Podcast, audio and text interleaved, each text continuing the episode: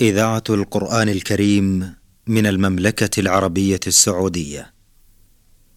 دروس في العقيدة الإسلامية. برنامج من إعداد فضيلة الدكتور صالح بن عبد الرحمن الأطرم. تقديم فهد بن عبد العزيز السنيدي. تنفيذ خالد بن محمد الزيد. بسم الله الرحمن الرحيم الحمد لله رب العالمين والصلاة والسلام على أشرف الأنبياء والمرسلين نبينا محمد وعلى آله وصحبه أجمعين أيها الإخوة المستمعون الكرام السلام عليكم ورحمة الله تعالى وبركاته وأسعد الله أوقاتكم بكل خير وأهلا ومرحبا بكم إلى هذا اللقاء المبارك في برنامج دروس من العقيدة الإسلامية في مطلع هذا اللقاء نرحب بفضيلة الشيخ صالح بن عبد الرحمن الأطرم عضو هيئة كبار العلماء. فأهلا ومرحبا بكم فضيلة الشيخ صالح. حياكم الله وبارك الله بالجميع حياكم الله. شيخ صالح في الحلقة الماضية تحدثنا حول موضوع الاستعاذة. هذه العبادة القولية المهمة ومدى تأثرها بالاعتقاد. بودنا أن نتحدث في هذه الحلقة حول موضوع آخر وأيضا نظنه من المواضيع المهمة التي إخوان المسلمين في مشارق الأرض ومغاربها بحاجة إلى بيان هذا الموضوع في ظل هذه العقيدة. موضوعنا لهذا اليوم هو موضوع النذر. بودنا أن نتحدث عن موضوع النذر ومدى تأثره بالاعتقاد. تفضل شيخ. بسم الله الرحمن الرحيم. الحمد لله والصلاة والسلام على رسول الله وعلى آله وصحبه ومن اهتدى بهداه. النذر في اللغة الإيجاب وفي الاصطلاح أن يوجب الإنسان على نفسه أمرا لم يكن واجبا. لم يكن واجبا. فعلا أو قولا. وسواء ما أوجبه على نفسه قول قولا أو ما أوجبه على نفسه فعل. فلربما ينذر فيوجب على نفسه قولا هذا القول عبادة. من ذكر وغيره. نعم. ولربما ينذر فيوجب على نفسه أمورا فعلية. نعم. هذا النذر لما كان إيجاب الناذر على نفسه أمرا لم يكن واجبا كان قديم قبل بعثة الرسول عليه الصلاة والسلام موجود في العرب. ولما بعث الرسول عليه الصلاة والسلام أمر أن يكون النذر لله سبحانه وتعالى يعني يقصد به وجه الله. ونهى عن النذر لغير الله. لماذا؟ لأنه إيجاب على النفس أمرا لم يكن واجب فإن كان طاعة فلا يصلح إلا لله. فإن صرفه لغير الله فهو شرك. قال تعالى يوفون بالنذر ويخافون يوما كان شره مستطيرا. في سياق مدح الأبرار. نعم. ومعلوم أن الله سبحانه وتعالى لا يمدح بالوفاء إلا على أمر مطلوب وأمر شرعي. وقال تعالى وما أنفقتم من نفقة أو نذرتم من نذر فإن الله يعلمه. فإن الله يعلمه. نعم. فهذا النذر الذي طلب الوفاء به هو ما تضمن طاعة سواء كان أصل الطاعة واجب أو كان أصل الطاعة مستحب. فما دام أنه طاعة فإنه يجب الوفاء به. إذن لو خالف قوله نذرت لله كذا وكذا. بأن أتصدق أو بأن أصلي أو بأن أصوم أو بأن أحج. خالف معتقده. فصار فأصبح المعتقد يقصد به غير وجه الله. نعم. إما التقرب إلى مخلوق أو إرضاء مخلوق بأن يرضيه عنه لأنه قد يكون نال منه منال أو نذر لميت رجاء أن يشفع له فهذا المعتقد خالف لفظة النذر خالف في المعنى. النذر يكون لله. لما كان المعتقد لغير الله لم يكن عبادة. وحرم عليه ذلك. وكان وصار إلى شرك أكبر. لأن النذر لغير الله تقربا إليه فيما لا يقدر عليه إلا الله لا يصلح إلا لله سبحانه وتعالى. النذر لا يصلح إلا لله. نعم. لهذه النصوص التي سمعناها. نعم. وحتى لو نذر بأن يعمل عبادة في مكان معصية منع من ذلك ولو كانت المعصية قد أزيلت. ولو كانت المعصية قد أزيلت. قد أزيلت. نعم. فإنه لا ينذر مخافة أن يشتبه أو أن يتشبه بمن نذر لغير الله في هذا المكان.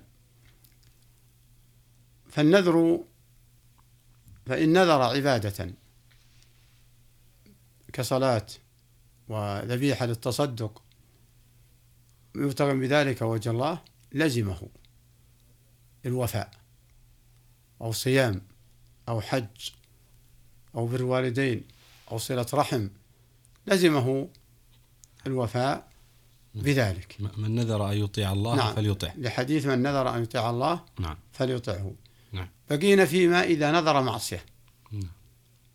نذر أن يعق والديه أو نذر أن يذبح الذبيحة في وجه فلان إذا قدم عليه تعظيما له فإن هذا المعتقد لا ي... فإن هذا الفعل لا يجوز. حتى ولو قال أنا ما اعتقدت.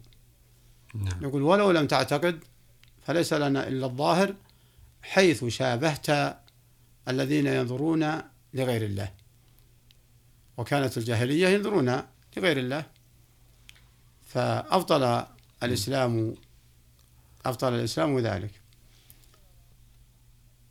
ولو نذر أن يذبح ذبحة ذبيحة صدقة في مكان معين. نعم.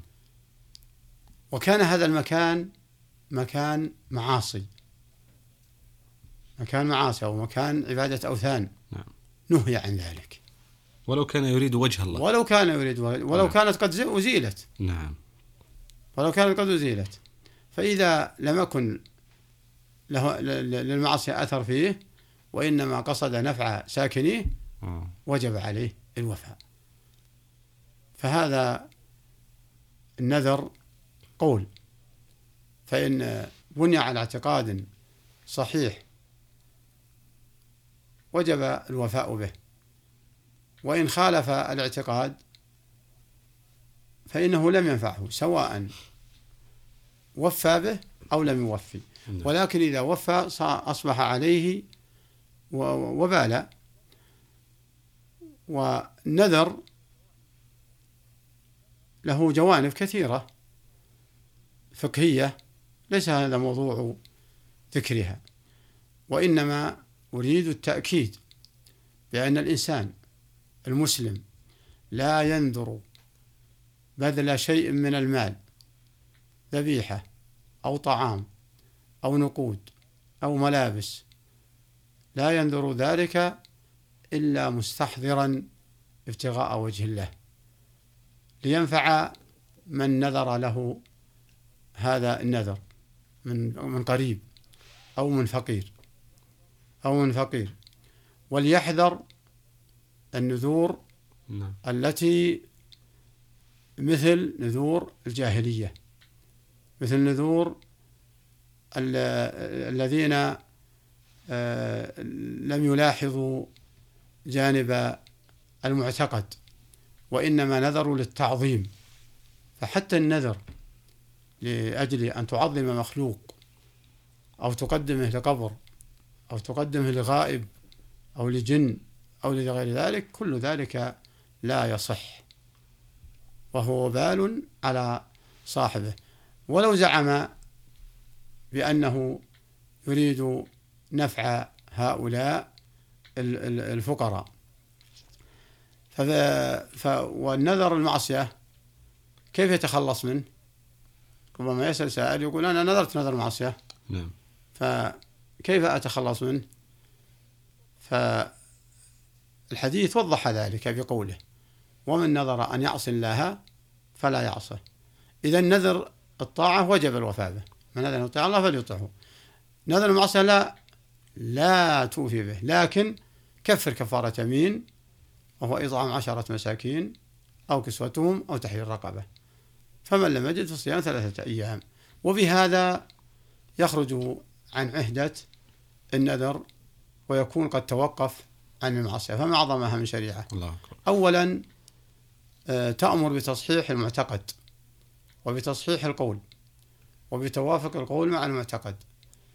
وثانيا إذا تورط المسلم فتحت له باب التخلص. فتحت له باب الخلاص. فعلى المسلم أن يجتنب مواضع الخطر وإن قدر أنه وقع فيها فليشمر إلى البحث عما ينقذه ولا يتساهل في في في الوقوع آه، في ما يزيد عليه الإثم والوبال وهو يظن أنه مطيع لله هذا. جانب من جوانب النذر وبيان صلته في في في المعتقد فأشد من ذلك قد ينذر نذرا يعظم به مخلوق بأن يستعد بالذبيحة فإذا دنا منه المخلوق ذبحها أمامه نعم. فنقول هذا المعتقد لا لا يلزم بسبب هذا المعتقد ونذره قول خالف الاعتقاد الصحيح وتقدم ذلك لكن إعادته للتأكيد. نعم. يعني المنتشر أيضا فضيلة الشيخ أن ينذر بعض الإخوان المسلمين هداهم الله أن يذبحوا لوجه الله عز وجل غير أنهم يحددون مكانا لا يكون مكانا للذبح كأن يذبح عند قبر مع أن نيته أن هذا الذبح لله عز وجل. هذا النذر بين نذر طاعة ونذر معصية نذر المعصية في كون المكان مكانا محرما للذبح. نعم فهذا نصيحتكم لهؤلاء فضيلة الشيخ. نعم نعم. النصيحة ألا ألا يوفي بنذره بهذا المكان. في هذا المكان ولكن هذا يذبح لله عز وجل. يذبح إن كان قصده لله. نعم. فإن كان قصده للمخلوق لا يذبح. نعم. أحسنتم فضيلة الشيخ شكر الله لكم. أه، ونسأله سبحانه وتعالى يمن على إخواننا المسلمين في مشارق الأرض ومغاربها بالهداية والتوفيق. والدلالة لهذه العقيدة السامحة وأن يتمسكوا بها قولا وعملا واعتقادا وأن يعيننا وإياهم على القيام بها خير قيام. في الختام شيخ صالح أتوجه لكم بالشكر الجزيل بعد شكر الله تعالى على هذا البيان الطيب المبارك وأتمنى أن يتجدد اللقاء وأنتم على خير. أيها الأخوة المستمعون في الختام تقبلوا تحية زميلي عبد الله عريف من الهندسة الإذاعية حتى نلقاكم في حلقة قادمة بإذن الله. نستودعكم الله. والسلام عليكم ورحمة الله تعالى وبركاته. دروس في العقيدة الإسلامية. برنامج من إعداد فضيلة الدكتور صالح بن عبد الرحمن الأطرم. تقديم فهد بن عبد العزيز السنيدي. تنفيذ خالد بن محمد الزيد